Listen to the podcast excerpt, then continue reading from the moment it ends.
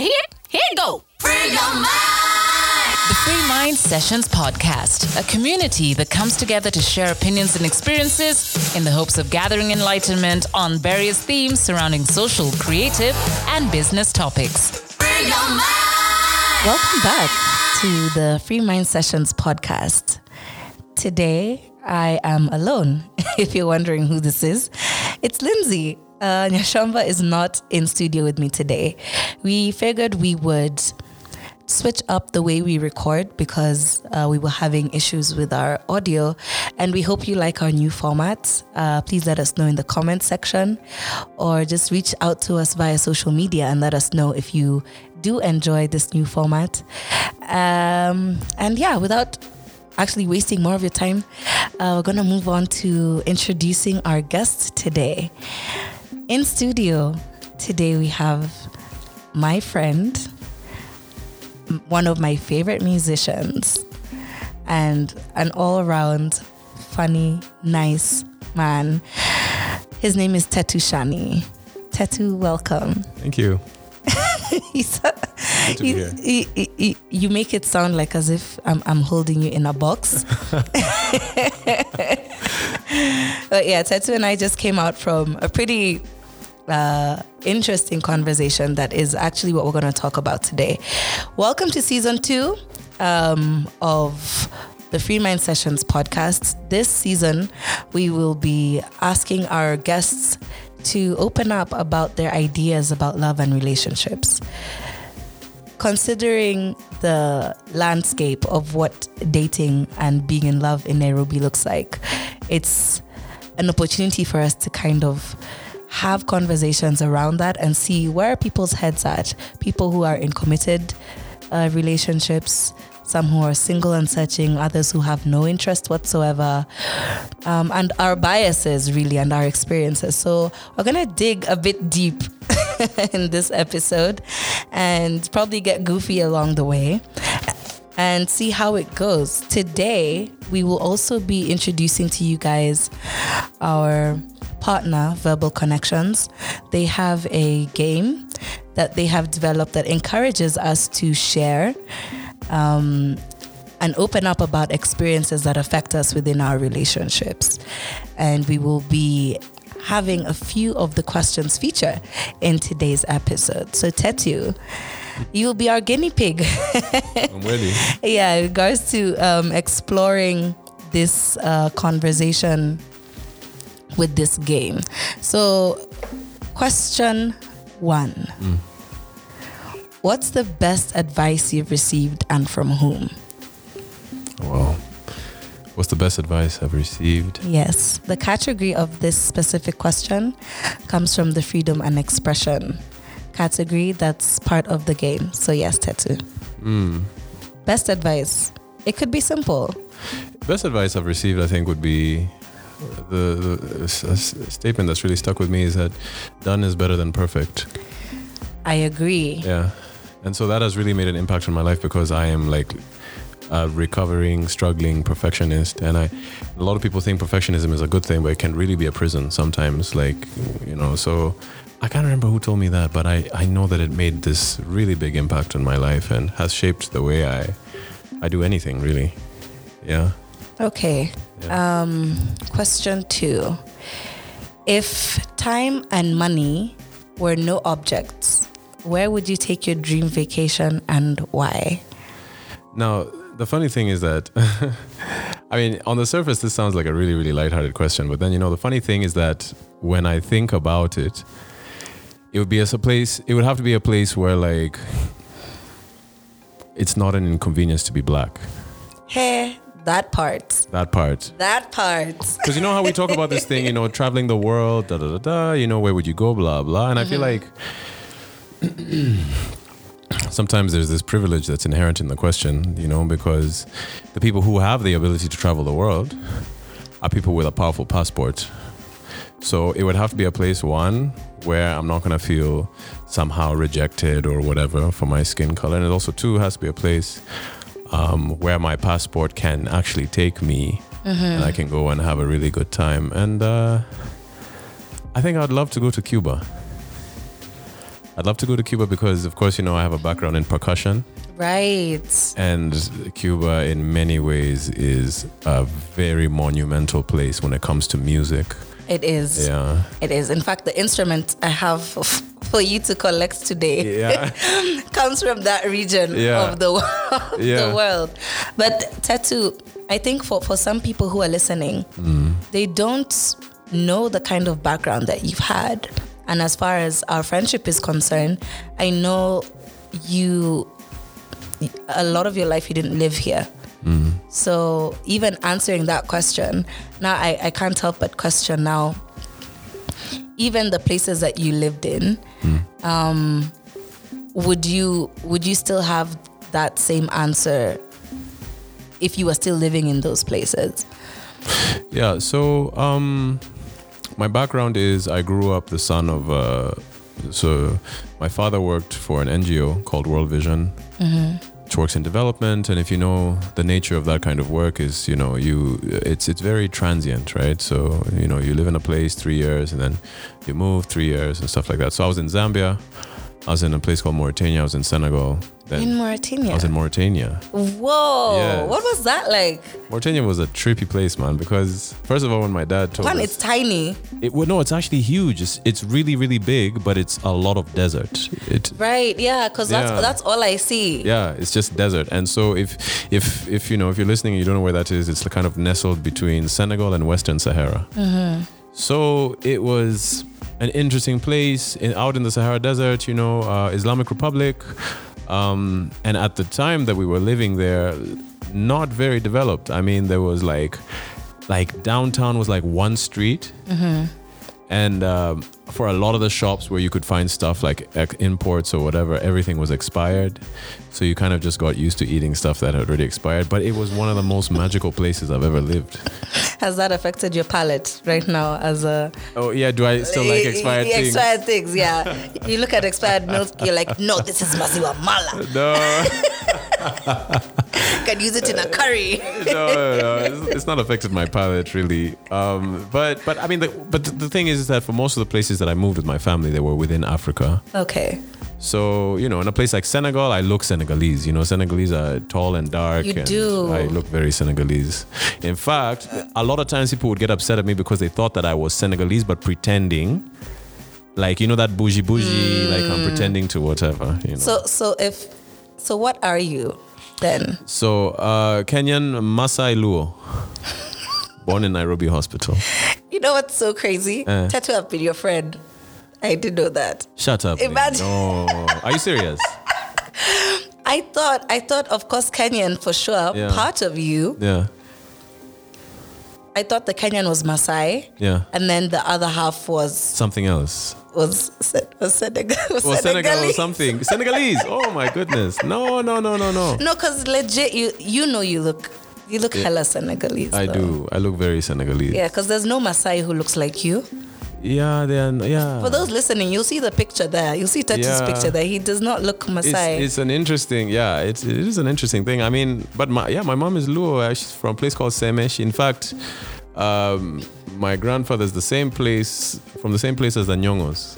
Or- really? Yeah, yeah. Seme is, is that we're from the same region. Damn. Yeah, yeah. Well, hi neighbor. Hi.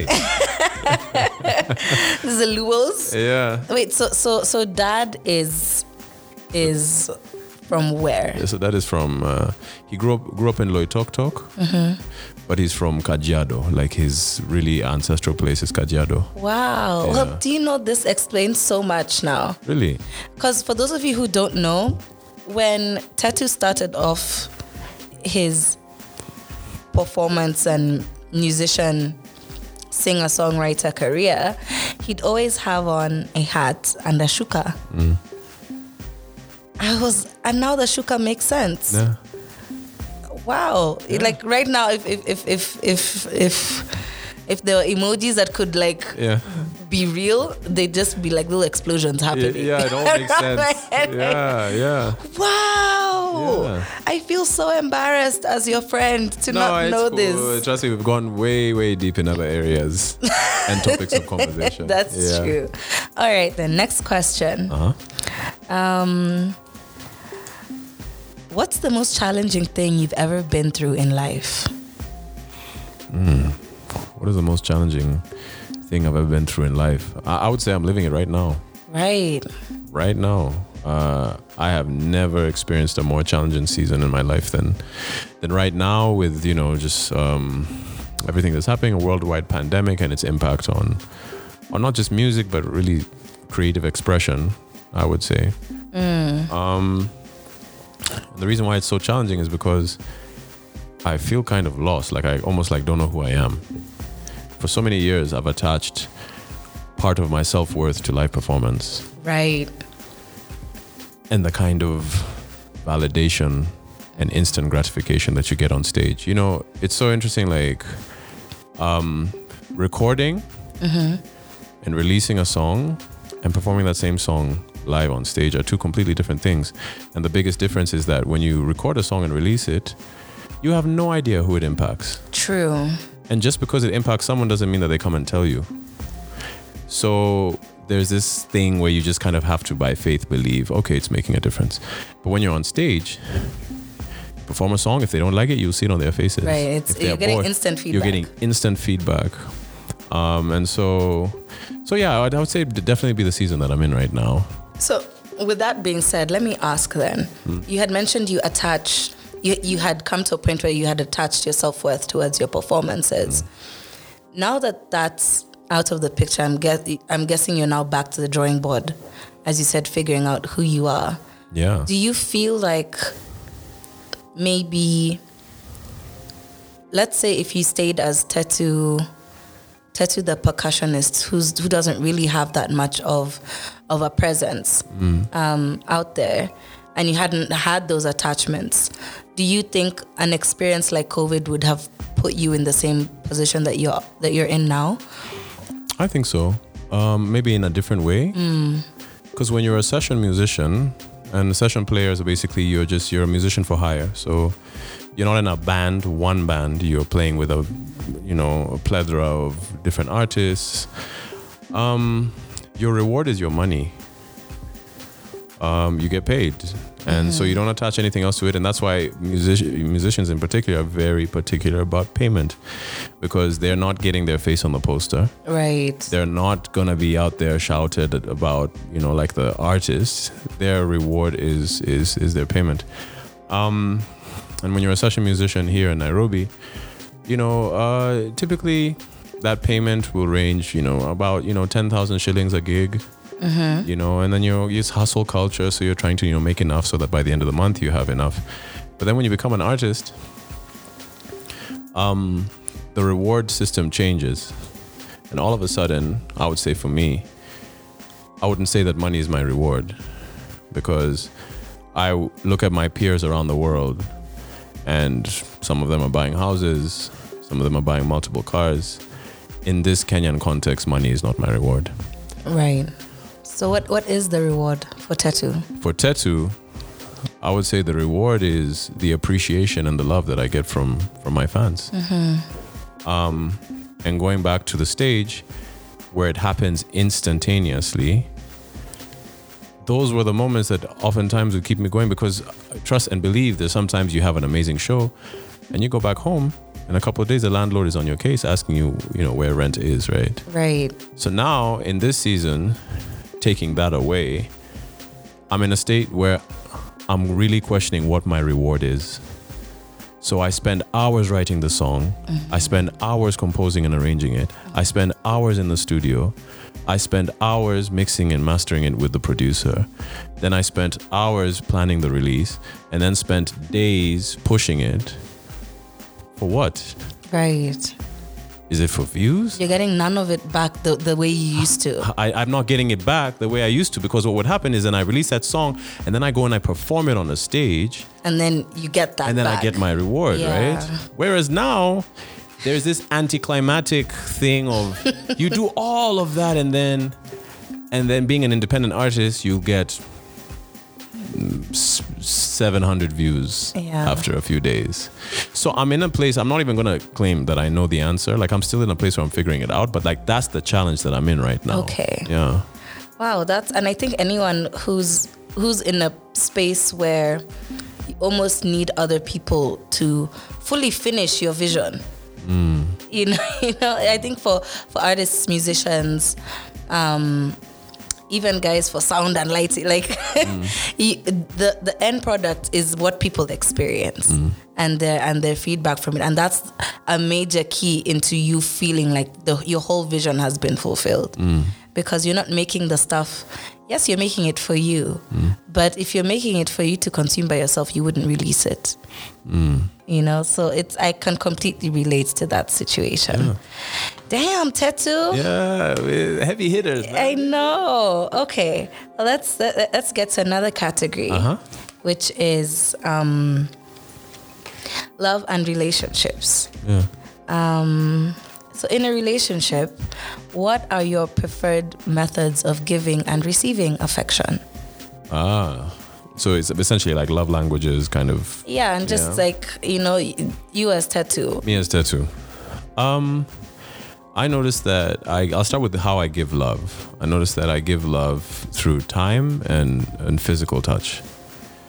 Um, the people that I care about, I tend to be pretty touchy feely with, and this is not even just in romantic relationships, like just even with friendships and or you know whatnot. Um, so that's how I give love, and then I think, I think I receive love on almost the same way Right. physical touch and, and I would say time. Does that does that apply to your relationships with your same gendered people as well?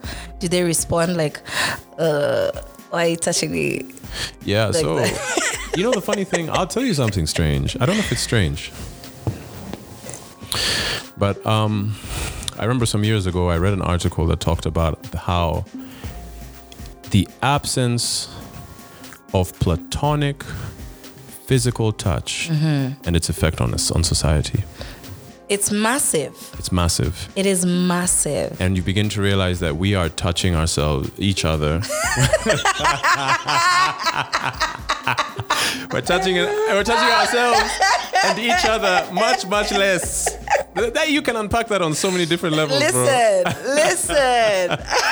But uh, but you know, um, you know, even if you look at the Bible and um, you know, you look at the the relationship that that Jesus had with one of his disciples, John. It said that John used to lay on his breast. And I, for the life of me, I've tried to imagine a situation where like my boy is like, like yeah, laying on my chest and we're just chilling. And you're just there like embracing. and yeah, each other. it's not sexual. It's Yeah. it's just a moment. Um, so then, what I'm building to is this: is that the fact that I'm touchy feely, even with men, I have not yet found men who are uncomfortable with it. Amen to that. Shout out to your friends. I have not yet found it. can I can I meet your friends because Yeah, uh, whenever I'm I'm I'm similar yeah. in in that way. Mm.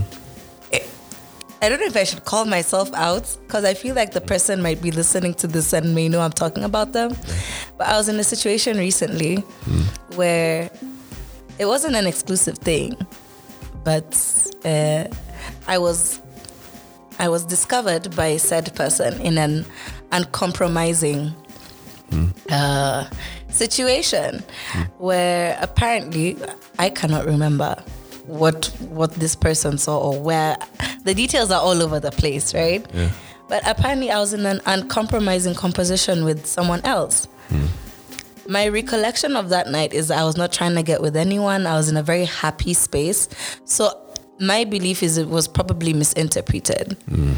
But maybe because said person is not touchy feely at all, or maybe just doesn't understand platonic um, intimacy, Right.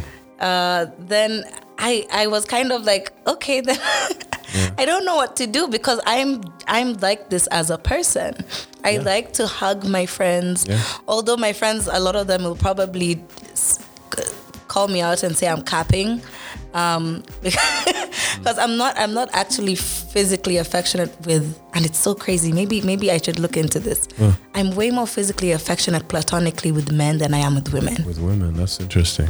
It's very very interesting like i can i can count the last I, ca- I can i can't remember the last time i hugged one of my sisters Yeah. I can't. Hmm. But the random guy I saw in, in, in the club the other day that I haven't seen in like two months, I was like, ah, big embrace. But it's just crazy how, like you said, that platonic, just you know, affection and all of that. It's just it's not a thing, and I feel like it should be. It should be a thing. And let me tell you something. Even on Twitter, I see a lot of tweets, and it sounds reckless when people are saying it, but I actually understand what they're saying. Like, I see a lot of tweets where people are just like, you know what, I really want? I just want to cuddle with someone tonight and not have it lead to anything. I just want to cuddle. Yeah. And do you know that a lot of people who feel like they want to be in a relationship, do you know that what they miss is not necessarily sex? It's intimacy. What they miss is physical intimacy. What Yeah. they mi- miss is a situation where you can just chill with someone and maybe have their arm around you or you have your arm around them and you feel that sense of closeness. I mean, you know this, Lindsay, like, you know, they say if babies are not held when they're born, Right. they'll even die. Right? Right. So So, so that joke when people are like, you aren't held as a child. So it, it Yeah, actually, it, it actually it, it's it, a it thing. holds some weight. It is a thing. It is a thing. so what I've found is that, and and everyone, rather both men and women are not getting any action, but men are getting less action. And by action, I don't mean sexual. I just mean this platonic thing. Mm. So men in modern society, we are not holding each other. We're not hugging each other. We're not, you know, giving like a back rub or squeezing a shoulder or whatever. Um, and honestly, in my own life, I've seen the impact of even just if I'm just talking with my homie, I have my arm around him. But you know what? One thing that I do love is things are changing. I'm noticing that, like with younger millennials and with Gen Z, like when I hug a man, it's a real hug. Yeah. I don't know if you've noticed this. Like men are hugging again. You're like, feel, you're feeling the love back. It's not that beating up each other thing where it's like yeah yeah yeah yeah yeah yeah yeah. You right. Know. But like now there's like hey man what's up you know you you know you dab and then you know you bring him in close and those things I hope that remains because those moments are very important for friendships. I agree. Yeah. And and this is like for everyone, not even just Yeah. just guys, even guys and girls. Yeah, absolutely. Um, it doesn't have to just be about the Nyanduks guys. yeah. yeah. who are they? the who? The Nyanduks. Who are those? The Nyanduks is sex. Oh, I didn't know. Sorry, guys. It's okay. I Not many people. I, I don't know if many people know that, but it's it's a it's a word I like to use. You know those words that sound like the thing. It, it, ah, it's an onoma, onoma, onoma, Onomatopoeia. That one. That one. No, that one. I've not used that word in forever. Same sis. But yes, so nyanduks. It's not Yeah. always about the nyanduks. I think I'll just use sex because nyanduks. No, let's use. Nyanduks It's fine. It's fun. cool. It's, It's fun. Okay. Next question. Mm-hmm. Um, is age just a number and why? The context of that question is what romantic In love and relationship- in relationships. Is age just a number and why? Well, you know what? Um, no, age age is not just a number, um, and uh, that's because we're not we're not robots. Our ages. Um, you can take two 22 year olds, and both of them are in very different places in their lives. Uh, maybe one was thrust into responsibility at a young age. He or she has had to develop a certain skill set or ability or emotional capacity to be able to cope, or sometimes trauma has this role in whatevering. So, um, but I think the real question here, and I, I mean the the one that is really the raging debate right now is, is you know how young is too young And how old is too and old? how old is too old, right? You know what? Um, Tetu. the question of of of how young is too young. Um, I think by all for all intents and purposes, someone needs to be an adult, right? Yes. And in our society, we have certain markers that define what an adult Is is. Okay. So an adult in our society is someone who can vote, is someone who is considered old enough to be able to purchase alcohol, is someone who can re- represent themselves. They don't have to be represented by a guardian. Um, we have those kinds of semi-universal markers that tell us what, what you know when an adult is. But once you are all are adults, I feel explore, man. really Yeah. So I mean, I've seen relationships. I have a friend who was 25 and her boyfriend was 50. And it worked. It worked and they were happy. Truth be told, they had all kinds of common interests.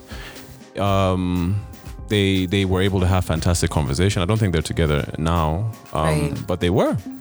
They dated. Um, when I was 19, there was a mama on my case, and she was 27.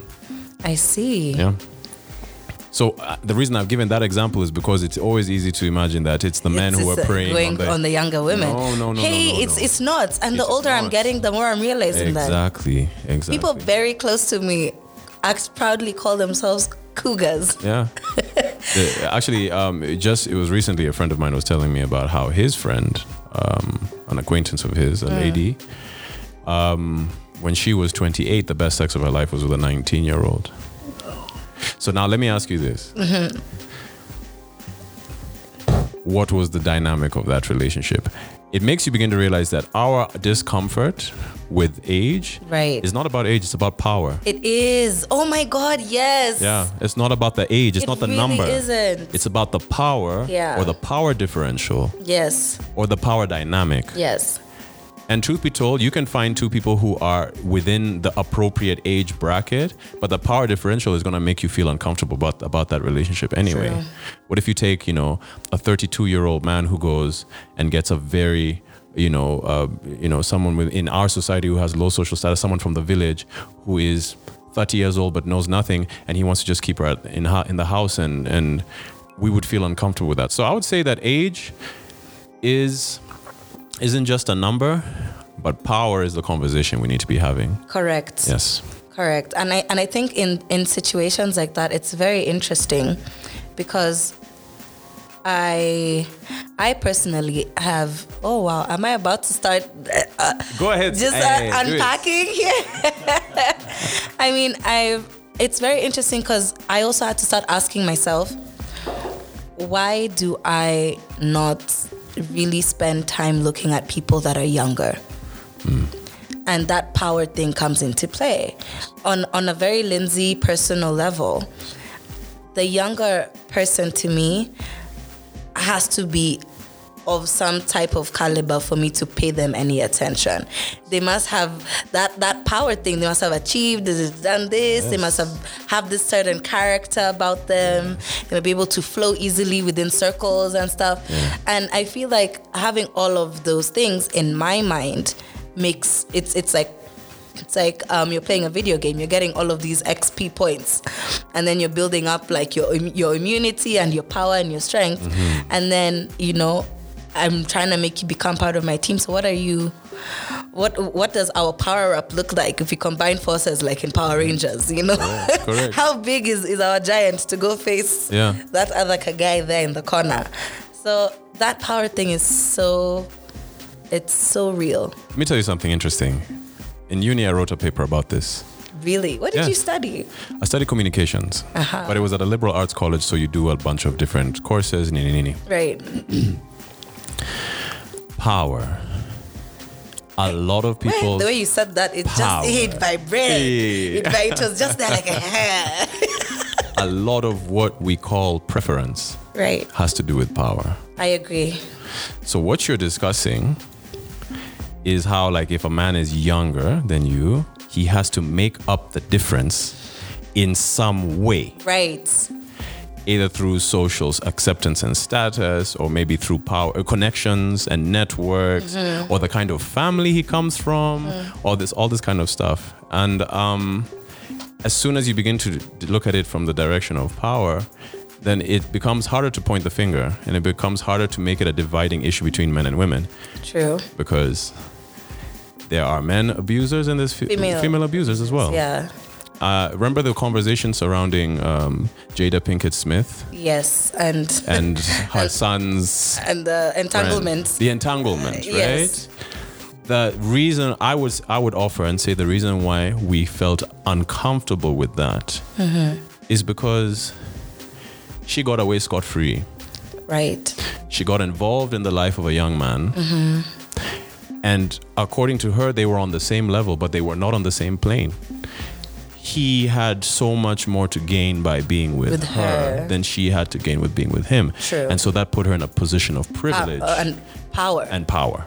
Right. Exactly. But you began to realize, like, for example, when I wrote that paper, even when you look at race, this is gonna, if you think about it, it makes sense.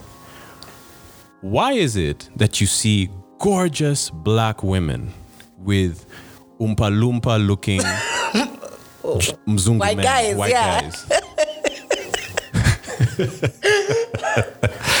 Just Damn. sofa set looking really guys who when you compare he doesn't care about how he looks his skin doesn't he doesn't care about how his, his hair but he's with the baddest. Mm-hmm. It's about power. It's about the fact that he his privilege as a white man. Being at the top of the totem pole as far as race mm-hmm. means that he can get a really really fine woman Yeah, the he has options. he has for options, days. right? And and, and and and and even vice versa. Sometimes you see like a really attractive black man with a not so attractive white woman. It's all power differential, man. Right. And so he is a black man, and what he loses in his skin color, he gains in being associated with right. a white woman. Some people would come through and say that, you know, no, me, I, I just like anyone, and uh, and I feel like no, it's not. It's a very subconscious thing. This power play. Mm-hmm. No, it's not happens. conscious. It's not conscious. Yeah, it's extremely subconscious. And I think, if anything, there's a lot that builds up to that. I feel like as as we're developing, and this goes into part of like developmental like psychology and all of that. Yeah. As you're developing, there's certain things as an adult you want to compensate for that you didn't have as a child. Absolutely. If you have built yourself into a position of power, hmm. then you look at what how you experienced power as a child, and it's either you'd you'd redo that or you're trying to undo it and like mm. rectify and gain control of that situation. So I think that idea of power manifests itself in interrelation interracial relationships, Absolutely. especially coming from someone who has been in one. Yeah. It was very interesting looking at people's reactions when I I went to a whole festival. Mm. a whole festival with this guy. I was even captured for the tabloids. Can you imagine? The guys are coming with their cameras, taking pictures, and I was like, "What?" And he was actually he, he the T-shirt he was wearing said, "The future is female and black," and he he stood up for. Um, you know, just black women succeeding and whatever. And it, it actually was a bit of a red flag now that I look back. Yeah, Because that's all he he was into. So it was an identity. It was uh, Al- almost almost a fetish, Uh, a in a way. Yeah, yeah, yeah. Almost a Yeah. fetish in a way. He had a Yeah. thing for just black women that seemed like Right. powerful and and just full of life and stuff. Because I look back at his track record, and one of my best friends is probably going to listen to this and just be like, yes, because we told you so. and you know, there's no light in the box once you're in yeah, it. true, true, true. Hey, hey, you know, retrospect is 2020. Yeah? Hey. There's no light in the box once you're in it. But then I had to also question like his, his motivations as well. Mm-hmm. Because I realized if we if we actually continued with our relationship, he he's Dutch, mm-hmm. right? And the idea was to, you know, move and see what what opportunities and what life we could build. Mm. But I realized as long as I'm with him, I I won't have as much influence of my surroundings as he would in mine mm. out there. Mm. If that makes sense. You know, like I I'm I'm already a minority in that country. Yes. Let's start there. Yes. Two, already the fact that he's an older guy Yeah. because he wasn't like a tiababa. No, Yeah. but he was like like mid 30s Yeah. and at the time I was mid twenties, so it was. Gosh, I make it seem like as if that was so long ago. At the time, Ah, the younger days. you know. yeah, I was I was mid twenties at the time, so it was. Now that I look back, I, I realize had I made that leap of faith and gone, Mm. It would have been a very interesting power play that would have happened. Mm. without knowing. And I think I wouldn't have lasted there, to be honest, because of just everything that would. And I think for him, he just wanted to be that guy who had that girl or that woman to almost prove a point wrong. Got you. I got you. And I got you. let me tell you, the, the clown makeup I wiped off my face. Uh, it was thick. it was so thick. It, It was so Hey. it was it was almost semi-permanent. Yeah, yeah. Almost almost like a tattoo. Wow. I had to really think about my luckily it ended. Mm. Um and I wish him all the best. Mm. But I really had to ask myself much as these are subconscious things, how worried must I be to actually like? Uh, sometimes you get scared. Am I looking too much into things, or should I just let things flow? At what point do you have to sit back and be like, okay, th- there's a certain dynamic that's happening here where one of us is gaining, and I put that in quotes, Yes. more than the other Yes. and what kind of of um, tone does that set for the relationship? So it's very interesting. But you know, something to add on to that, Lindsay, is this. Um, when we talk, you know, power and power differential, it is so easy as human beings to say there are people who crave power in relationships and there are people who don't. We like to divide the world into the people who do and the people who, Who don't? Yes, No, we, no, no, we all want the same thing. Every human being is on a journey of Mm-hmm. recognizing the blind spots in their life and the areas where they carry privilege and the areas in which they abuse that privilege Mm-hmm. right. for selfish gain. right. The reason why this is so important is for the same reason why there's a book I think uh, that that I read some of it that was talking about why it's so hard to talk to white people about racism. What's the book called, Tetu? Uh, the book is called uh, what is it? Oh, I can't even remember. White Tears or something. Or it, I think it was just called Why It's Hard to Talk to White People About is- Racism. that- Maybe that was just the name of the whatever. right. But the reason being is that racism has been boiled down to Ku Klux Klan burning across in, uh, across in, in in in a someone's garden, burning down a church, blah blah.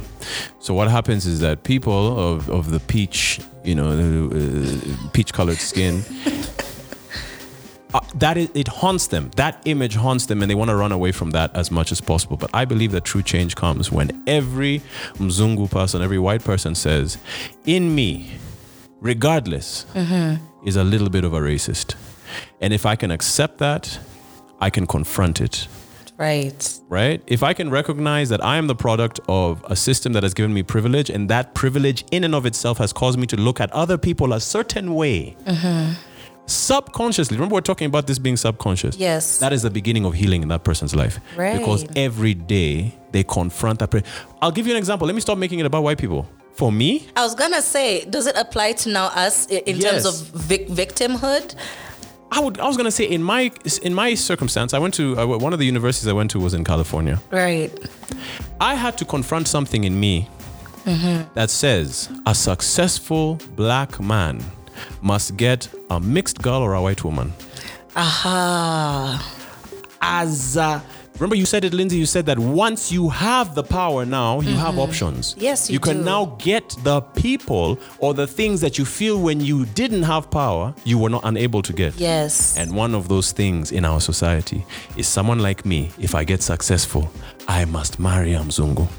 I must marry uh, uh, uh, someone who is mixed. I, I had to confront it, and that was the way that I was able to find my beautiful black queen. Is because once I Shout con- out to her. Shout yeah, out shout to out to shout out to Louise, shout out to Louise. Shout out to Louise. we know you're listening somewhere. after confronting that, acknowledging it, looking at the ugliness in myself and my propensity towards that, then I was able to work through it and be in the kind of position where I can work.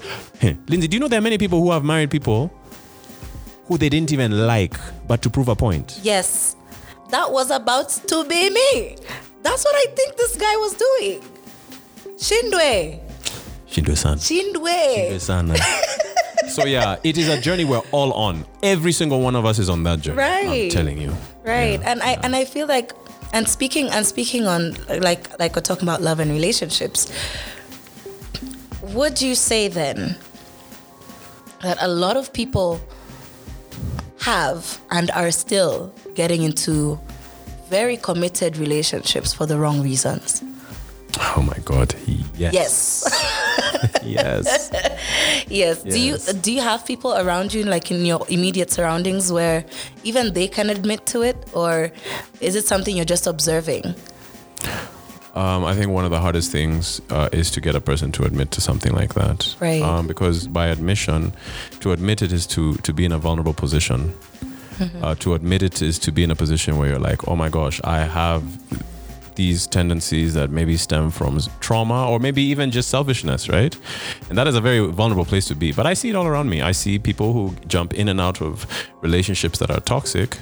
Um, because you know, one time a person said that you know, do we have preferences or do we just do we just have wounds? Wow. What we call preference, someone else would just call a wound, and an attempt to cover up that wound. You know, that's so profound. That's so profound because I have been asking a lot of men that I've been trying to date um, what they feel in their life could be better. You know what? What are what are their insecurities? Because those those come up to the forefront. You know, oh, your when when when your ego comes into play and causes the damage that it does, Yeah. it's being fueled by those things. Yeah. And you have to ask all of these partners, like, what what do you feel you need to heal from hmm. that you haven't yet already? Hmm. I can tell you for a fact, these conversations, for the most part, actually went pretty well. Really? And you- Surprisingly yeah? so. And you learned things that I learned yeah. things about these people and I commend them for opening up because I think to to expose yourself like that, especially because you know what you need to heal is something you're insecure about. Mm. Because e- whether sometime in your life someone used that against you mm.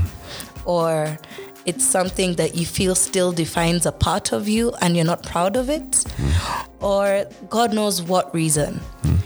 I think it's so important to address that in any way, shape, or form, and at any speed you feel like, because it's so important.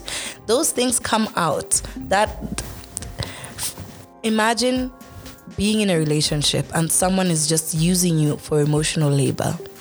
It happens. Some people really believe they need to be in, in a relationship and find someone to fully complete this this vision Yeah. and yet you must already and it's going to sound a bit a bit um, unfair but i feel like a good amount of you kind of should be already complete within who you believe you are as a person Yeah. before you even present yourself there because if you don't believe in who you are even the negative parts of it this other person my goodness is gonna have such a hard time trying to discover you as you're discovering you Absolutely. A hundred percent. and they have the emotional labor to, to take on which not everyone is built to, to do that Yeah. and i don't think we should necessarily expect it Yeah. from other people it would be nice to have a partner that, that does go on your journey with you and helps you out but to expect of someone to be there to do your emotional labor for you is unfair. it's so unfair And honestly, my wife and I had a conversation where uh, we literally, like, I initiated the conversation and we were in agreement. We're not responsible for each other's happiness.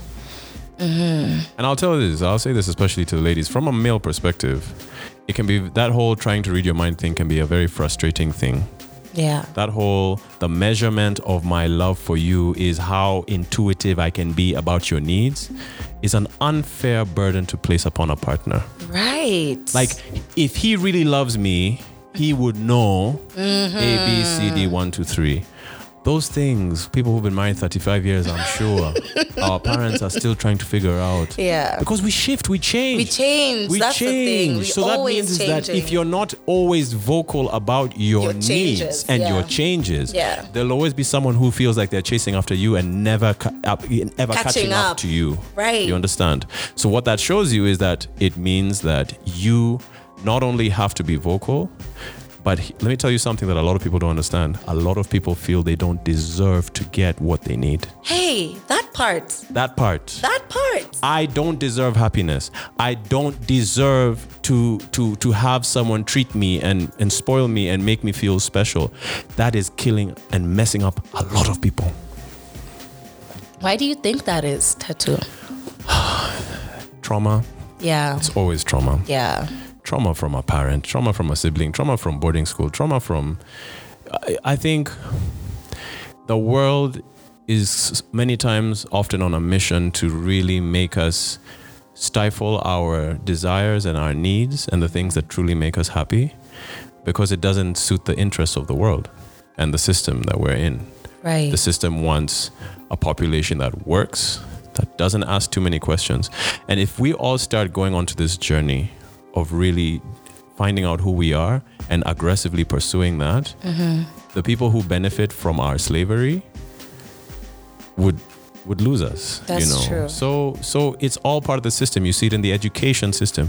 You see it in, in, in patriarchy and all of its forms. You see it in, in the religious systems and you see it in a lot of systems really stifle what the person wants. Even as a child, you don't like this, well, eat it anyway because this is the only thing that. Mm-hmm. We begin to get these messages as we're growing up that say, what you desire in life and what you want that's connected to who you are is not valid. And that messes up a lot of marriages, a lot of partnerships, a lot of relationships. Mm. Because then now you're in a situation where if you don't say what you want Right. and how you want it, you're going to be miserable for the rest of your life. So would you say that then that becomes a system in itself when it comes to love? Yes. Yes. Aren't we always, you know, even in love, kind of shortcut? You say, okay, but I like this, but then, okay, but anyway, this one is available now. So I'm going to just, anyway, th- th- that conversation is one that I think we have a lot, a lot, a lot with ourselves. Uh, Always. Yeah. I know you're married, so I feel like I feel like that's a conversation you had, of course, prior to your marriage, maybe even still now. I think it's also natural for you to to question things even in your marriage. yeah. Um, but th- those, even trying trying to figure out in in a space where every everyone's encouraging just brutal realism and honesty and all of that it's almost like w- there's n- there's less room now mm. for the whole or at least what what we had identified as like the romantic and compassionate side of loving someone. Mm. I i think o- or also on the other hand some may also be too focused on that and not necessarily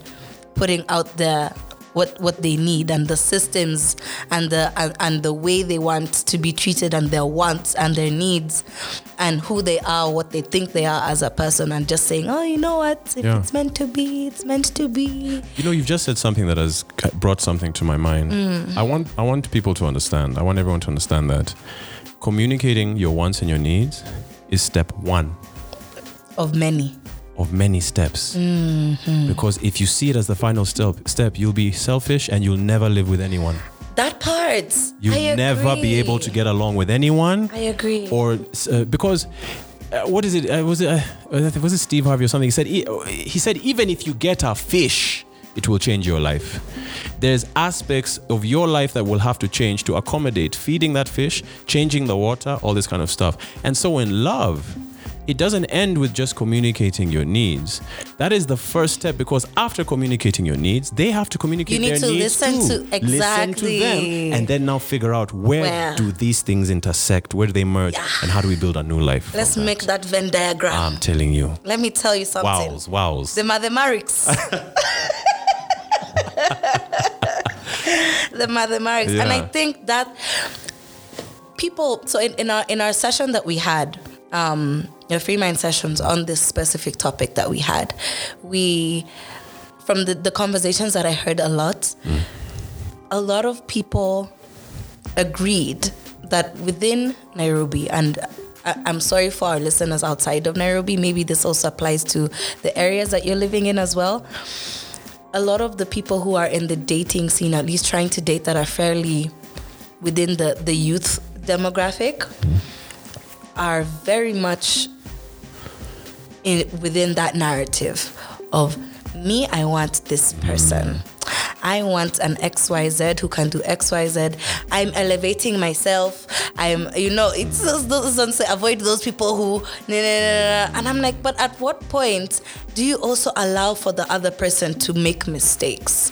At what point do you allow for the other person to also tell you how you can serve them? Yeah.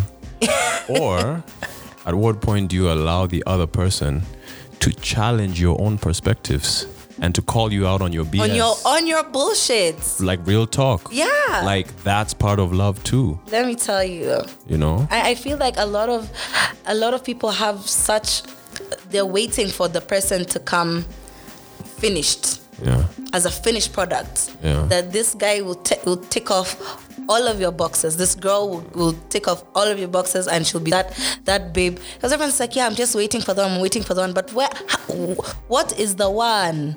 And why are you limiting that that person to just that? Let me tell you something. If someone ticked off every single box or box that you have for them, you would never grow again. True There'd be no character development. That would be the day that character development stops. Rah!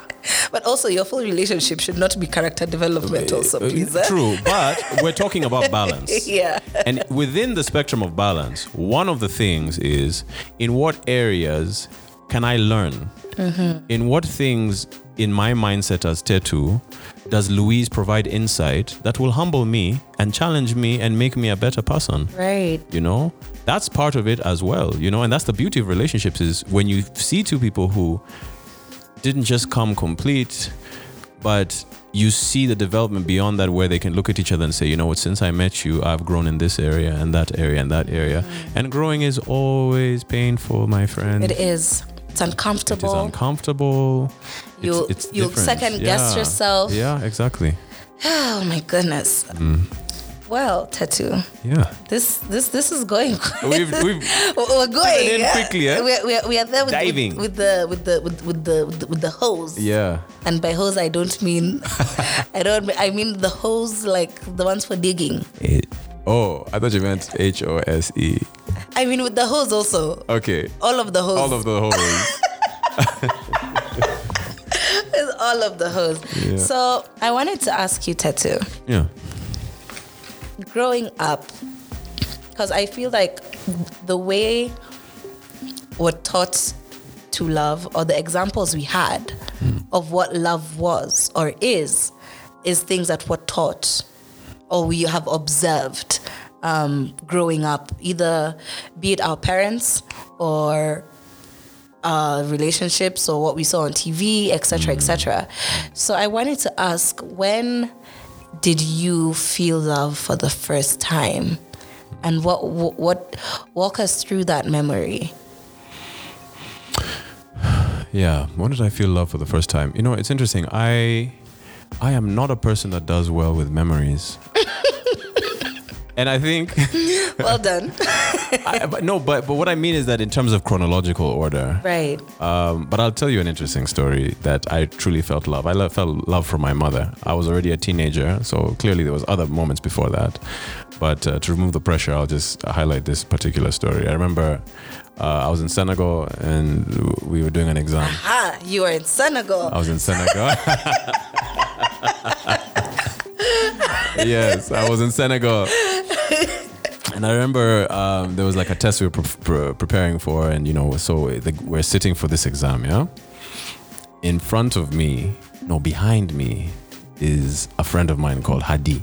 Hadi was a Lebanese dude.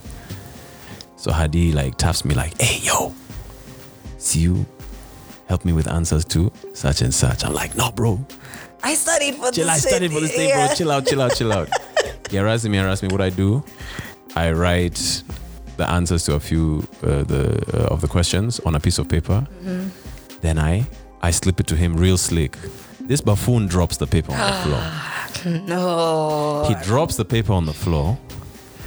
The teacher Of course. PE teacher's name was Mr. Fresquez. Mr. What? Fresquez. Mr. Fresquez. you lied. Promise on, on everything. He was called Describe Fresquez. it. What did he look like? He was uh, Fresquez, like like he was. I think it was like a, a Spanish name. Ah. F R E S Q U E Z. Oh, fres- Fresque- Fresquez. Fresquez. Fresquez. We called him Fresquez. I see. Aye, he comes. By that point, Hadi has kind of taken the paper and hidden it somewhere. So the guy tells him, "Stand up." He stands up. The buffoon drops the paper again. Well done. so I see them disappearing outside of the class. And it's your handwriting, and, and it's my knows. handwriting or whatever. Oy. So then in my heart, I'm just like, yo, bro, me, I'm hoping this homie is not a snitch. He was, because it wasn't too long that I was also summoned. Right. So I was called to the principal's office. I was sitting there, you know, with Hadi glaring at him, and our folks were called. So please remember, my mom has to drive from the house mm-hmm. because I was going to a day school to come and deal with this matter. So when she arrived, they asked me, I remember they asked me, they said, Oh, your son has done ABCD 1, 2, 3. Then they asked me, they said, What do you have to say about this? I said, Well, I just want to clarify that what I did wasn't right, but that I studied for the test. Yeah. And I was like, That's all I'm going to say about that. So they asked my mom, Yo, Oh, you know, what are your thoughts? You know, they're trying to get a reaction from her. from my her. mom was poker face. Her face, you couldn't read it. She just said, My son has spoken. And that's, And that's it. That's it. Do you know, I felt so much love Right. because my mom chose not to embarrass me. She had your back. She had my back. And she had my back in a moment where I had not done the right thing. I had not made the right decision. I see. I had never felt love like that. Because love and a lot of the conditioning that we have about love as children is if you do the right thing, That's when you get that's the love. That's when you get the love. But that was a moment where my mom showed me that some, even if you mess up, I got you and whatever conversation. So when we left the office, she told me, she said, she said, Have you learned your lesson? Mm-hmm. I said, Yes, ma. Yeah. And that's it. And that was the way the story ended. That's crazy. Yeah. I have such a similar story with my dad. Wow. I was busted drinking alcohol in school. Uh-huh. and we had a teacher who was snitched on. Hmm. Let's let's let's begin there. I wouldn't say this is an example of when I f- first felt love, but definitely how I got to understand that there's different languages and hmm. different ways hmm. you can experience love, and it's so similar to your story. My dad was called because uh, a group of friends of uh, of mine and I um, decided to uh, order a bottle of, of cognac, not cognac, kibao. Uh, yeah, yeah, yeah, yeah. And get it. We were having a party that day, and we got lit, and we had a great time. And we thought, you know, we've we've gone through that experience, you know, scot free, and of course, now the next day, I've been called into the principal's office. And I'm seeing my friends who I was drinking with coming out crying. and I was like, ah, Ah, fuck. I'm like, oh gosh, yeah, it's, it's, it's, it's my turn now. And what she did, she called, she had the phone. She's like, put this phone on loudspeaker. Call your parents. I'm not going to call them for you. Call your parents because I was in a boarding school. Call your parents and tell them what you have done, and tell them you're, you're going to be suspended. Luckily enough, we, we were such star students, we were suspended internally. They couldn't let us go because we had competitions to do and all of ah. that. So they're like, yeah, we- we hate what, you- what you guys have done. Yeah. But your good outweighs your bad. But we can't let you go just like that. You have to be punished. Yeah. Right? So, so I call, first I call my mom and I was dreading my mom picking up the phone. Because I feel like with parents, there's one who's There's always, always gonna one. react. Yeah. Oh, yes. I was like, oh my gosh, I hope my mom doesn't pick up because I would feel the wrath of Miss Obath. Yes. hey, it's a bar.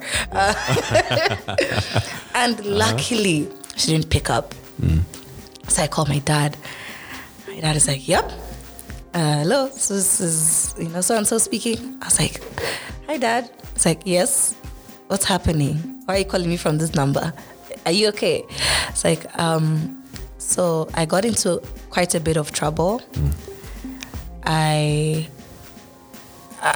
I was drinking in school, and I was I was busted, and I am here to just tell you that I am going to be suspended. And I'm so sorry for doing that. I know it was stupid. You know what his question was? Mm. I was like, Did you get drunk? Mm. I'm like, No, not really. It's like, Okay, then you just let whatever happens mm. happen. Um, there's nothing I can say about this. That's just on you. And I'm pretty sure you know that you shouldn't have done that. And I'm like, yeah. It's like then then that's it. As long as you know you could have done better, you face what you need to face. And that for me is enough. Hmm. And I was like, What impact did that have on you? let me tell you. That's when I realized hmm. that I also had never given, or maybe I wasn't presented with the opportunity to see my parents in that light. Hmm. You know, I, I was, I'd, I'd never experienced a time where I could do the wrong thing and all hell doesn't break loose. Mm. And I think just like you said, it's that it's that classical conditioning that we have mm. where we only want to see the right things and that's and that's where the love will channel itself from. Mm. But i realized in that moment my dad knew exactly who the hell i was.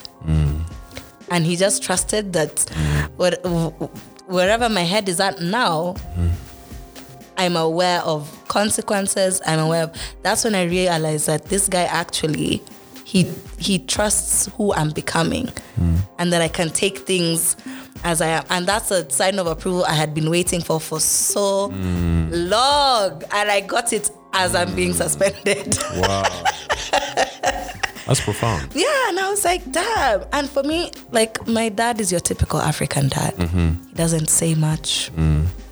Uh, unless he has to. Mm. So n- n- even not knowing what to expect his response to be mm. and realizing that it was that for me I, that i would say was also an experience of love. Mm-hmm. You know where i think he also felt my tension mm. and my, and my remorse. And he's just like i don't need So to he probably felt anymore. like whatever punishment she's gotten the punishment gotten already. it. Let me not. Why am I adding yeah, on to it? exactly. Why am I doing what? Yeah, no, yeah, she's yeah, she's yeah. good, Yeah. and she knows better now. And and I was like, okay, okay, homie. Of course, I couldn't. Call Mm-hmm. Of course not. Yeah, yeah, no, no. I have just called you to tell you I've done some nonsense, and then I'm there calling you homie. No, no way. Yeah, but that was that was profound for me as well. So shout out to our folks, Yeah, man. absolutely. Especially, and it's so crazy. These are both times where we weren't at our best. Huh? Yeah. Yeah. There's even a story for my dad, but I, I, I, I have a lot of stories. Your dad's also seen you do some nonsense. my dad huh? also, he's had to be mature. or or maybe realize that you're also maturing. Yes. I see. One of those two. I see. I was a problem. So would you say Hmm. that um, your parents kind of taught you how to love, or is it something you've just gained from different interactions and experiences through life? No, um, I wouldn't. I would say it, it's it probably there's been multiple influences in my life, um, in my own journey of trying to understand what love is, um, and how to love, and what to expect, and what that looks like. And I- and my parents played a big role in that. I would say. Um, but I think it's been a journey that I've been on for for a long time. Just you know, trying to figure out, you know, what is love, and um, you know, I find that that there's a lot of truth in so many different places, unexpected places, and so you take all of those different nuggets and you put them together, and it it forms this. The puzzle pieces form this bigger image that kind of gives you this idea. Like one of my favorite, like for example, um, scriptures is that the one of love. If First Corinthians 13 it talks about love is patient, it's kind, it you know keeps no record of wrongdoing, it doesn't hold a grudge. It's not. That was a piece of the puzzle in going. Okay, this is a definition that wow, this is like really really deep. And then there's a reason why it's read at weddings and all this kind of stuff because it kind of encompasses, you know, a lot of that. But then I would say love for me has always been shown to me in the middle of adversity. Yes. Every time. Yes. Every time. Because it's, it's easy to love when things are Things are easy. things like are easy and, and happy and Uh, yeah, yeah. who even even the most wicked person on earth, if they fall in love with someone and that person loves them back and and that person is easy to love, quote unquote, oh, they'll never have a problem. But now w- the issues arise. So I've come to realize something interesting about love that love is most precious to me when I don't deserve it. That's one of my that's one of Tetu's definitions is And and when you say don't deserve it, you mean in a place where you feel like that shouldn't have been the reaction. that shouldn't have been the reaction. Right. I've made a poor decision, I've made a poor choice, and someone has chosen to respond to that with love. with love. Uh, and when I look at and, and talk to other people and hear their own stories, I feel like that kind of love always makes the biggest kind of impact on a person. Now, the interesting thing is because human beings are human beings, mm-hmm. it is unfair to imagine that one person will give you that kind of love all the time. right. It's not possible. Yeah. They're just as human as you are. But that's why I think love is expressed through different people. So never expect the full picture of love to come from a husband or a wife or a partner or multiple. pa- Like it's going to come from a community and it's going to be expressed differently in your grandma than it's going to be expressed in your dad. And it's going to be expressed differently in your dad than your counselor. Mm-hmm. Or you know and it's going to be expressed differently from your counselor than your pastor or your sheikh or whatever it is. So i think to really grasp love this is my opinion is to surround yourself with as many as many people who you love who you love and respect and who kind of give that to you. Mm-hmm. And also to to be gracious with them we can be so ungracious with people. So they show you love mm-hmm. and then they don't show you love and you immediately shoot them down and say this person has no worth in my life. No no no. Appreciate that moment for what it was. Yeah. and don't seek everything from that moment or that one person because they got it right they're going to get it wrong the next time. But this person is going to get it right when this other person is, is getting it wrong and i and it all points towards community Yeah. it all points towards social value where you surround yourself with people who who you love and respect Right. yeah So would you say the the aspect of it takes a village to raise a child? Yes. It continues. it continues It continues. not to raise a child to raise to a, raise hum- a, human, until they're dead. until they're dead I agree completely, and I feel Yeah. like I was having this discussion with, with with a friend of mine the other day, and just to echo what you were saying, I feel like we're in a space where if someone messes up, we're so quick to gun them down and just excommunicate them. I'm guilty of that sometimes. Same. You know, i cut you off i cut you yeah, off I'll cut you. I'll cut you off. Oh, block, block, You block, know, block, yeah, block. yeah, yeah. Of course, like me, I abuse the block button like it's no man's business. Yeah, but that's no, only yeah. because it's just people who do not know how to come correct, Oh, yeah. and that's a whole other situation. Yes. You block when people become abusive or just stupid sometimes. Yeah, or, or there's just an entitlement that An comes entitlement, exactly. from Absolutely. them, and so and boundary like- drawing. Absolutely. Yes, yes, but yes. let's say you've created, you've you've erased the boundaries with some people, and you've just let them in fully. Mm. Completely, fully. These are friendships, Mm-hmm. um, family, etc., etc., and and they mess up, and because of I guess the person that you're trying to be, several other people outside of these very close um, situations have been messing with you, and it's changed who who who you're turning out to be. Mm. It's making you readjust your boundaries, making you mm. feel like, okay, why is it that I keep having certain people around me all the time trying to test me or trying to do some dumb some dumb nonsense? Mm-hmm. Or just betraying me. Mm. So then the wall and the guard goes up. Goes up. Yeah. And a lot of people mask that with self love. And oh, I'm doing me, and this is me taking care of myself, etc. I understand boundaries are part of that, but at what point will you give now the people that you love the kind of grace to make mistakes? Yeah.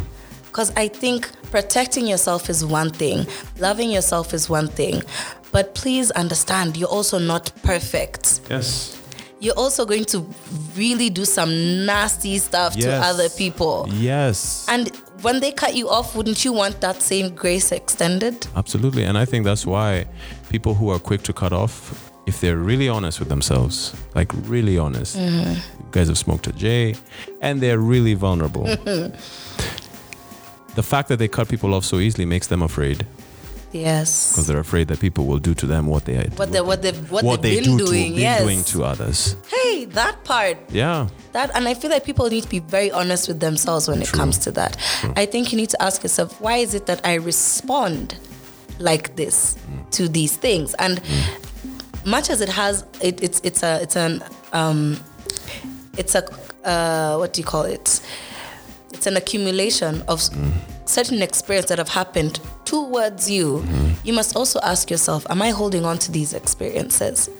And am I projecting my feelings from those experiences into this one indi- eh, very independent situation where someone made a mistake? It's similar to the one this other person made. But you cut that person off. So are you gonna just keep cutting everyone off? Yeah. Or are we really just going to extend grace? Because I think everyone deserves a chance to give everyone who's wronged them an opportunity to speak for themselves. Yes. Yes. Even if this person has done the worst, and I know it's a lot easier said than done. Mm. You ask me to do it, I'll probably struggle. Mm. I'd usually say, I'd probably say from my grave, I'll do it. Yeah. But it's something we just have to do because we can't keep having the perfect person around all the time. Yeah. And you know, you you know, you have to begs the question: What's the guiding light? How do you determine who are the people that you cut off and draw boundaries, and the people who you give second chances and third chances and fourth chances or whatever? Right. And honestly, the answer that I'll give might not be so satisfying because it's a bit murky. But listen to the inner voice. Mm-hmm. Trust your gut. You know, because there's sometimes where you cut someone off and you know I shouldn't, I shouldn't have cut that person off. And then there are other times where you cut them off and you, yeah, like, you were like, yeah, that was actually a healthy uh, decision because they were taking much more than they were giving and it was toxic. And I am not a better person interacting with them right. than I am when I'm away from them Right. you know um, but it also brings you know I, I also believe love is really a decision you know people can look at my marriage and be like oh you know okay we're married because you know we're still in love and it's all just great and all this kind of stuff. Family a lot of times it's a decision. Daily. daily where it's like Daily. you know what? I have decided that out of everyone else in this world i'm gonna love you and i'm gonna work on things with you and we're gonna gonna figure things out together. And it's not just romantic relationships it's friendships too.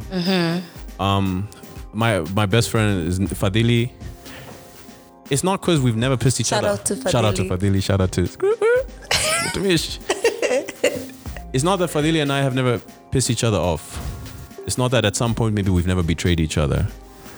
But somehow we made a decision that you're my brother and we're going to keep working on this thing. Listen. Yeah. That decision, Yeah. especially if you acknowledge it, Yes, hello English, English. as long as like, and I think it, it it's almost more solidified hmm. when you acknowledge it towards each other. Face to face. I'd say the same with my friendship with Wanja. yes. We decided face to face, Yeah. so we're friends now. Yeah. Let's let's do this. Yeah. And it's been amazing ever since. I mean, you know, Wanja, Wanja is a really good friend of mine. And I remember that our friendship has also taken dips and whatever's and all this. But one of the most liberating moments in our friendship mm-hmm. is when I told her, I said, Wanja, you know what? I keep a lot of people away from me at arm's length because I know I'm going to F up at some point.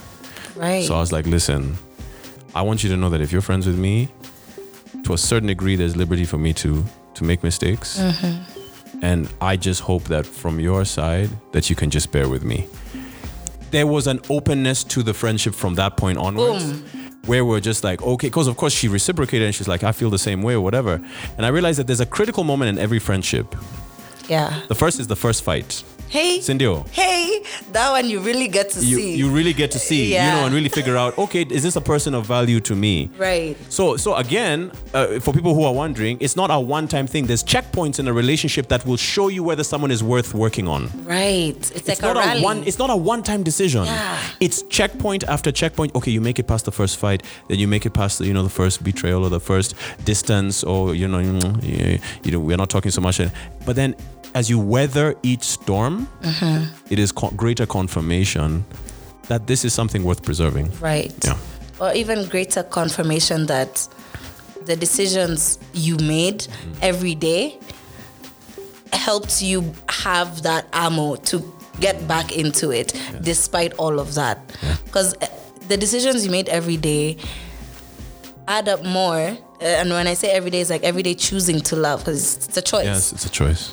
They kind of outweigh in some situations that decision where the love wasn't in the picture and you were being selfish you know or or you went out of character and your ego came in the way you know and all of that. So i think that active choice friendships um uh, what's the romantic relationships and all of that it's so important to always realize that you're choosing every day. Yes. of course sometimes it comes so naturally. Like of course not every day i'm like wow i'm going to choose. Oh, no, you know you wear, you put on the uniform i'm going to choose this friend. Today no but it's like just know every day when you when you maintain that friendship Yeah. it's a choice. It's a choice. when you effortlessly do something that's a that's that effortlessness has come because you've chosen so much mm. to do this thing. So i think damn people not choosing or, or at least realizing that it, it takes it it takes work mm. to reach that level of we've misunderstood each other now let's get there. Because and this whole this whole part of this conversation came from at what point do we also in these moments where we're not at our proudest or someone else not at their proudest do you actually sit back and be like i should probably extend some grace mm. into this situation? And it's something we could all use once in a while. Mm-hmm. Or check ourselves on that. Hundred percent. yeah, and that being said, of course, as you're going through all of that, you're also growing. Uh-huh. So, how important is it to you for personal growth to happen within a relationship, whether it's it's it's on your level or on your partners? Because I've realized mm. in a lot of situations, especially long-term relationships. Mm. Or even like midterm, I- whatever midterm, whatever midterm means mm. um, there's an expectation for you to to have been evolving into someone who you've either discussed or not discussed, or I guess so that you don't feel like you're so stagnant mm. and you're just you know especially if if, if, if, you're growing mm. growing and i put that in quotes mm. if you're evolving and growing and the other person doesn't seem to be moving if not at all maybe even just at a slower pace how important do you think it is for that to happen or for you to talk about that or acknowledge that? For me, it is one of the most important things. right And I know that growth is important, but everyone will rank it differently. For me, growth is everything everything. right everything. And I'd really like to credit my parents for that in some way because I've seen how they are constantly learning and constantly growing. My dad is always reading books, trying to figure out how to do his work better, how to be a better person, or even just how to learn about the economy or whatever. My mom is always reading books, trying to figure out how can she be be a better mother, better, you know, at her office, all this kind of stuff. And so I find that um, I got that value system from them. I am a, I, what I call a lifelong learner, where my education didn't end with school. I'm constantly on this journey of trying to figure out what more can I learn about sex? What more can I learn about communication? What more can I learn about my career, my job? And the funny thing is that the more you are a person who grows, the more interesting you become to other people. aha Yeah. i agree with that. People who don't grow are some of the most boring, hey draining Hey. human beings that part you get. yeah i really do and they suck the life They out, suck of, the out life of everything out of everything. and sometimes you're wondering, you can't even explain to other people why they irritate you until you, you know, you're like, why, do, why don't you like that person? And it's just them It's just them. I would honestly offer, even for our listeners, that sometimes when you just someone rubs you the wrong way, is maybe sometimes you've just bumped into a spirit that that isn't growing, and and Right. and and sometimes if you rub people the wrong way, maybe you are also in a season of, uh, stagnation. yes where you're not growing. yes And you know, for me as a songwriter, growth is the most important thing Right. because how do you stay relevant over years or decades if you're not growing? R- start writing styles change. There are people who were innovators in their area of work. In fact, uh, I remember um, th- there's this really cool audiobook called Blinkist. They send you these little um, uh, sort of chapters of books. Um, and one was about f- the four types of geniuses. And, and I remember that like two there's two kinds of creative geniuses they're the people who have an incredible breakthrough but can never move past that breakthrough they keep going back to it they keep talking about it in their conversations they keep referencing it they keep they are in that moment That define it almost defines it them. defines them mm-hmm. and then there are other geniuses and that and the BG those geniuses that breakthrough usually comes early right. you know the child genius the 18 year old prodigy Right. but then there's other kinds of geniuses who never stop growing until death. Right. So the people who have breakthroughs in their 60s, in their 50s, in their 40s, in their 70s. Right. It's it's fascinating to me, but the difference between the two is one is all constantly growing and the other one is not. Damn. Yeah. Growth is is growth to me is the most. It's so cool. It's up there. It is up there. hey, it's at the top. The top. It's at the top, and I and I agree. I think, eh, I I'm we're both creative people. yes. Our brains. I think as someone who creates. And knowing that your own skills and techniques need to change over time, or at least be refined or something. You're always tweaking. You're always tweaking something. Always. Naturally, we become like that Yeah. and it gets so scary to date mm. when you're also not aware of how you grow you, you have an idea you have your your visions and and your goals and everything. Hmm. Your goals are one thing but on a personal level you are a sum of your experiences. True. and you don't know what they're going to do to you hmm. or who they're going to make you become. Hmm. And it's so scary to date and i don't know how how much of that in a marriage context applies but it's so it, it becomes so uncomfortable let's say uncomfortable not Yeah. really scary. Scary for some i'd say definitely for myself but on a general scale uncomfortable. Just knowing that because of who i have taught myself to be and the things that come naturally to me like constantly trying to evolve i get scared that that could apply to how i feel about someone or how i So are you afraid that you'll to someone. outgrow absolutely someone? it's something that that i think about so often Okay. and i know it's a natural it happens in almost every long-term relationship you outgrow someone mm. and i think the idea now is not really the idea but the question is once you've reached that point where you've outgrown someone and, and you even have to ask yourself is it that i've outgrown them or is it just me or and my own things in my head and whatever so I, I've I've been there before where I outgrew someone I really thought I was going to to be with forever. Hmm. And it's only because and looking back in hindsight I realized I, out, I outgrew them because the things I wanted when I was dating them had a lot to do with who I wanted to become with them.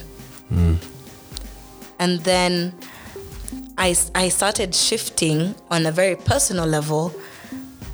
And then who I wanted to become with them was almost non existent anymore. So naturally, for me, I think I outgrew that person. It could have been many other things also, but I feel like that played a part in it. But I'd like to know, like, for someone who's been in a relationship as long as you have, what does that look like? And has it been something you've experienced, or at least the people around you have?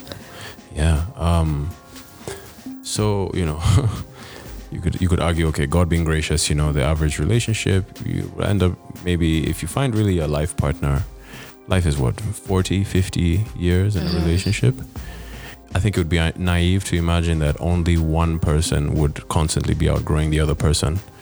Aha. So you begin to realize it's an ebb and flow. it is. So sometimes you go through seasons where you've outgrown them, and sometimes they go through seasons where they're further ahead than you. And that's it goes back to the decision.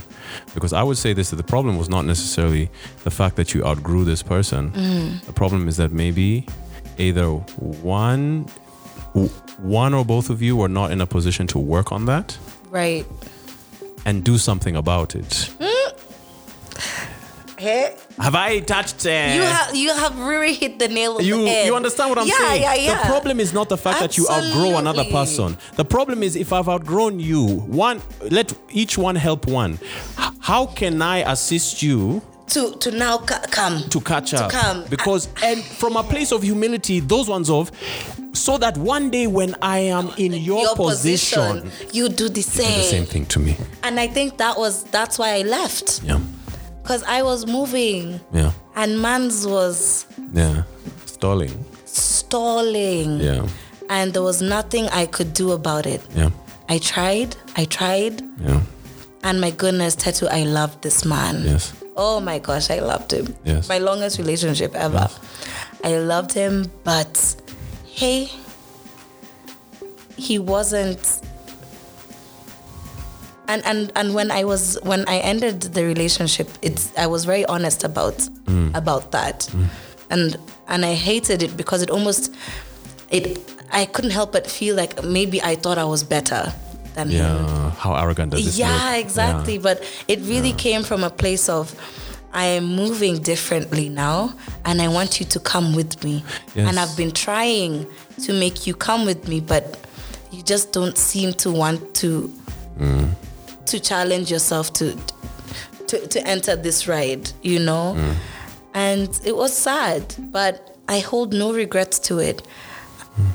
Unfortunately, I guess maybe because I don't know what's happening with him. Mm.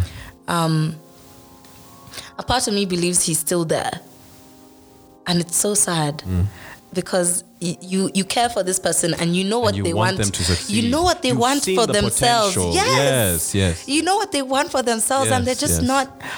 Ah, Yeah. and it's uh, in, in in our previous free minds we also ask people how responsible do you feel for the success of your partner especially once they've told you all their goals and everything and you can see them doing the work but at some point maybe the motivation goes or something how responsible do you feel or do you think you should be in terms of getting this person where they need to go It has a limit. Uh, yes So you will try and you will try and you will try. It's like trying to convince someone to go for counseling. Hmm. You will try and you will try, but until that person decides, you know what, I'm maybe not as, or rather, I'm maybe more traumatized than I thought. And I need to go for this and just to figure out who I am and how to grow from here.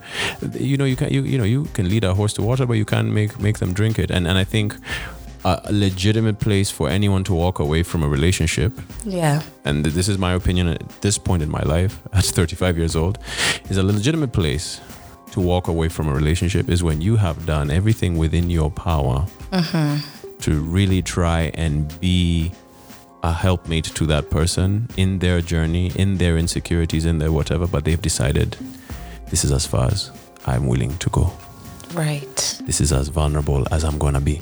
Mm-hmm. This is as honest as I will ever be. This is from here onwards. Uh, I would and and and honestly, a lot of people reach that point where they say, "From here, I go no further." Now, let me tell you something that happens. Sometimes the person says, "I will go no further," and their partner says, "So that this thing can remain something, I will also stop my growth." aha Yes. So that now you get two people stagnant, just being stubborn just in that Yeah. space where there's nothing exciting about their life, but now they can't live with it without each other, but they're not living. yeah There's no excitement to their life. There's no Oh anticipation of the future. There's no, and so many relationships. I see so many marriages that are in this place where now you've got the kids and you've got the bills and you've got the job and you've got the, the, mm. the, the loans that you're paying off and the debt. And now you're just making it work. You're both just, you've stopped growing. Yeah. And, and you're just now existing together. You have found a partner Yeah. to be next to you until you die.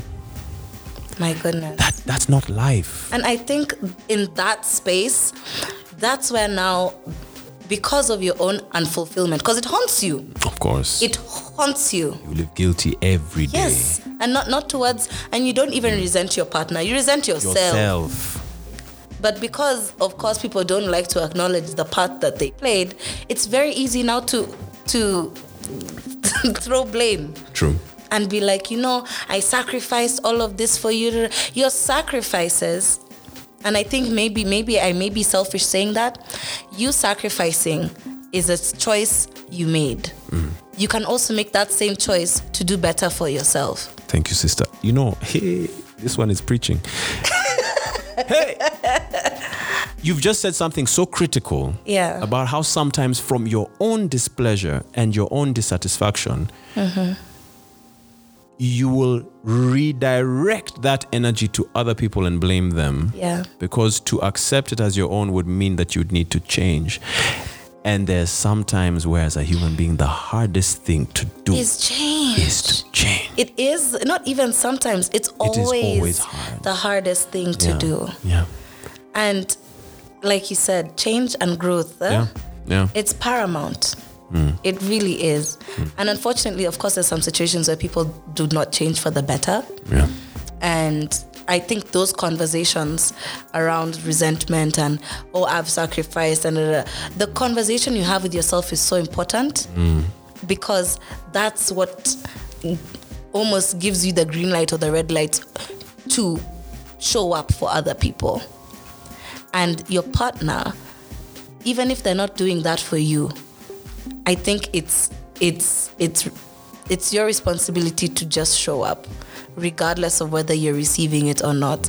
Because for you to to be who you are and to show up for people, there's no way it won't be rewarded somehow. Hmm. You, you, you may get someone that may take it for granted and abuse it, hmm.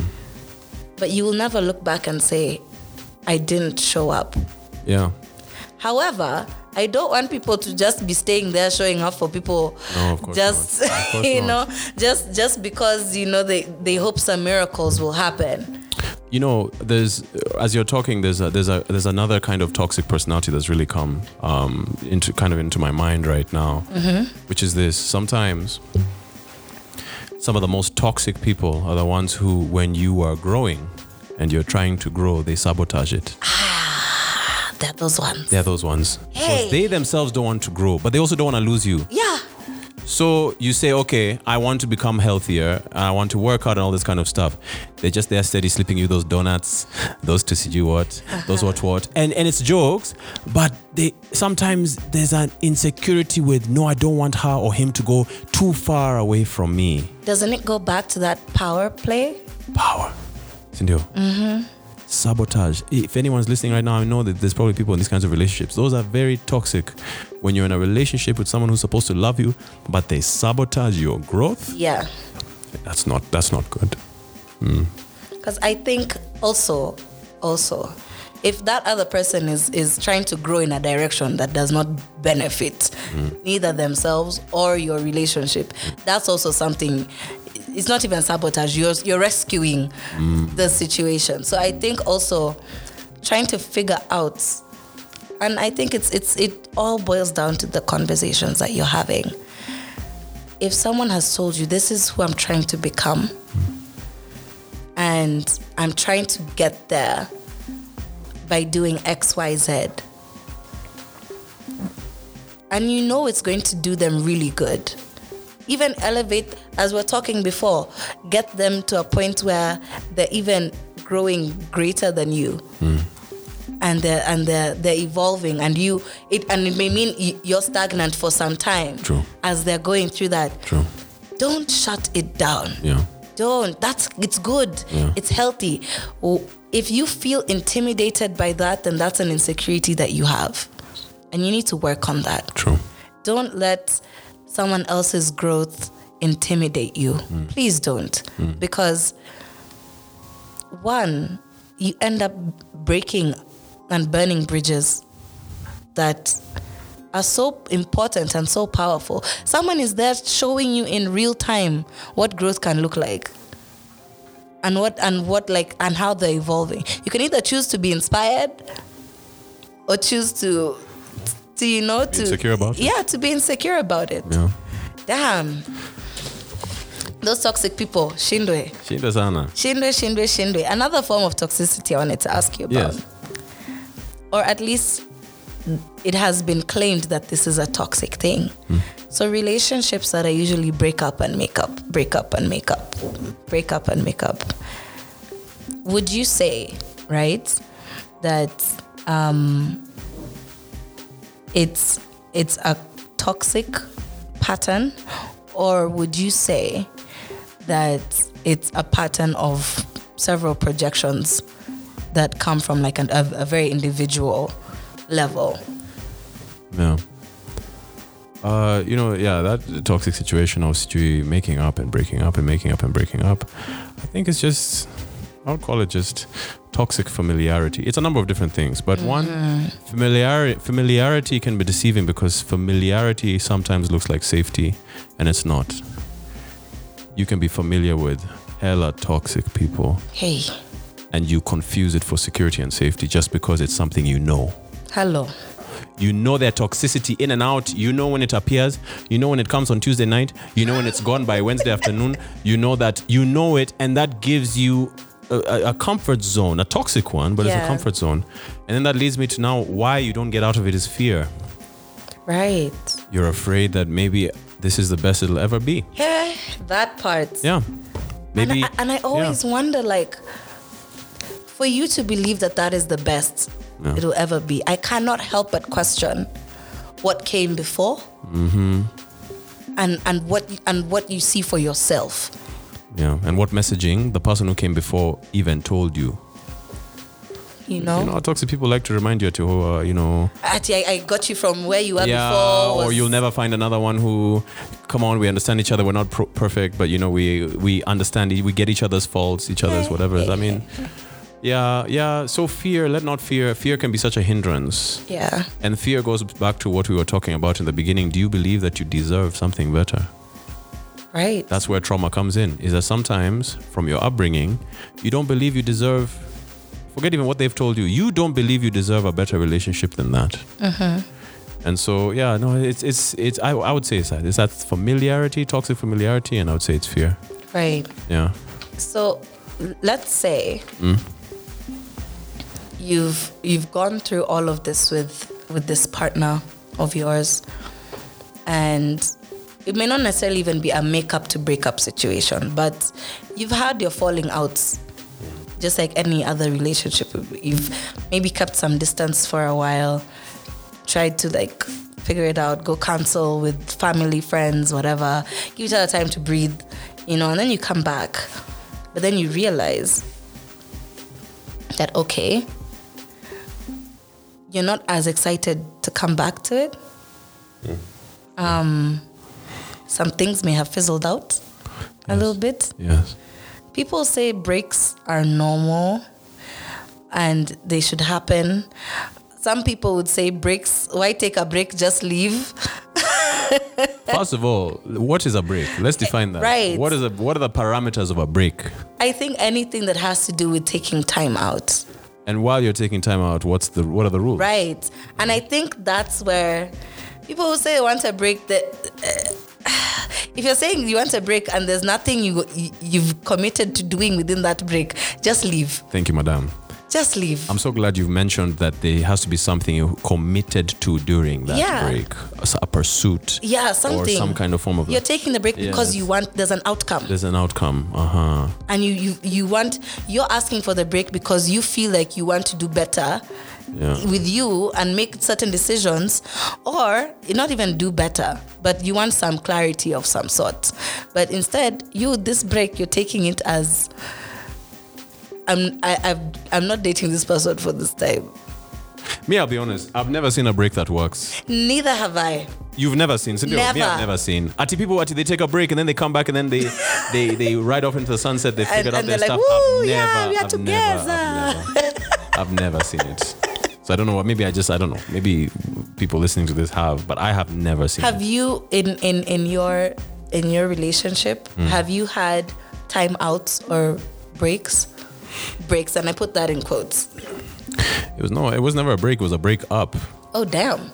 So breakups are different from breaks. Yes, Breakups is it's over. it's over. Like, hey, it was nice. Yeah. See ya. Peace. I mean, even if that breakup is like a day, still the intention was that it is, It is over. Right. Yeah, no, you know, uh, I've definitely had like, like even like even with Louise, like I remember like, when we were dating, we broke up. Like, yeah, we broke up once, and that was a very clear line in the sand, and the relationship got better from there because what that communicated to her is I was saying, listen, if this is the way you're telling me it's going to be, I'd rather have none of it. And that produced the conversation, and uh, yeah, yeah, and so that gave birth to you know a relationship that has grown and all this kind of stuff. Let me put this out there. Yes, I've observed that a lot of very solid, and by solid I mean there's a d- very solid friendship, there's a very solid partnership that's happening there. Those relationships had at least at least one breakup that tested everything. And now I'm I kind of get confused because does it just would you say one is one too many? Hmm. Because there's others that go through several hmm. and then it either it's either guys call it off for good or they stay and become stable or they now get into that situation we were talking about before where it's now break up make up break up make up and because you've realized with every breakup there's some fixing that happens you're not scared of the next breakup hey, this is heavy. Where? She's preaching. Let me tell you. Breakups don't aspire to break up. Breakups, you don't plan a breakup, it happens. Um, and then also, stop breaking up over the same issue.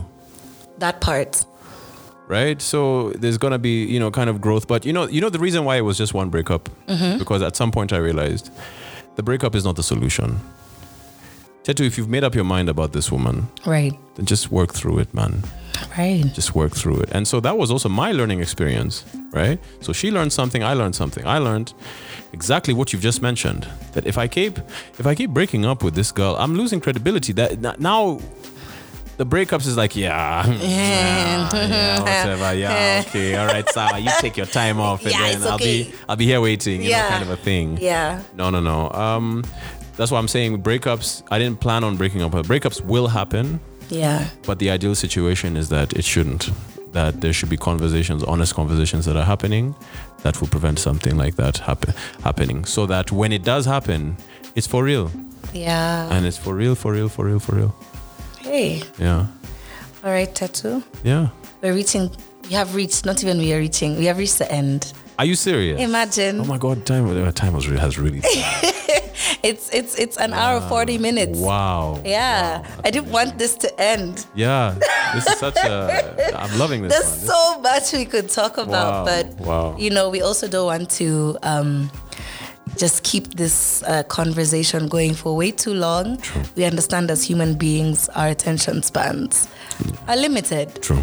Um, but however, I feel like you can also watch you can also watch a whole Star Wars for God knows how many hours, a Yeah, Lord of the. Rings for how many hours. True, true, true. You can listen to this. And actually, truth be told, actually, uh, apparently these days people are consuming more long form content right. than before the pandemic. That's interesting. So, like Joe Rogan, his podcasts are three hours.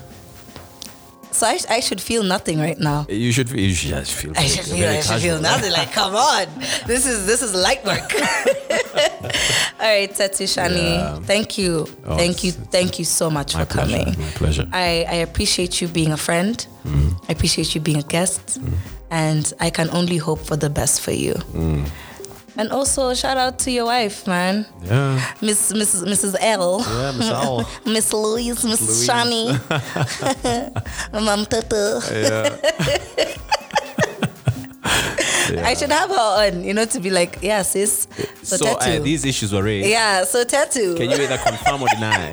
Uh, But thank you so much for coming. It's been a pleasure. Uh, and to everyone listening, you can catch us on Spotify, Anchor, uh, SoundCloud, and the rest, except uh, Apple, because those guys take way too long to approve anything. So we're waiting on this to go live on Apple Podcasts as well. And for those of you looking to get in touch with more of our content, we do have a YouTube channel where we do discuss a lot of our topics within a broader audience and with more catalysts and panelists, etc. So please look out for that as well. We are Free Mind Sessions on YouTube at freemindsessions.ke on Instagram and at underscore freemindsessions.ke on Twitter and Free Mind Sessions on Facebook. My goodness, that's that's a lot to go through. Anyway, guys, thanks for tuning in. I have been your beautiful host, Lindsay. And until then, stay free.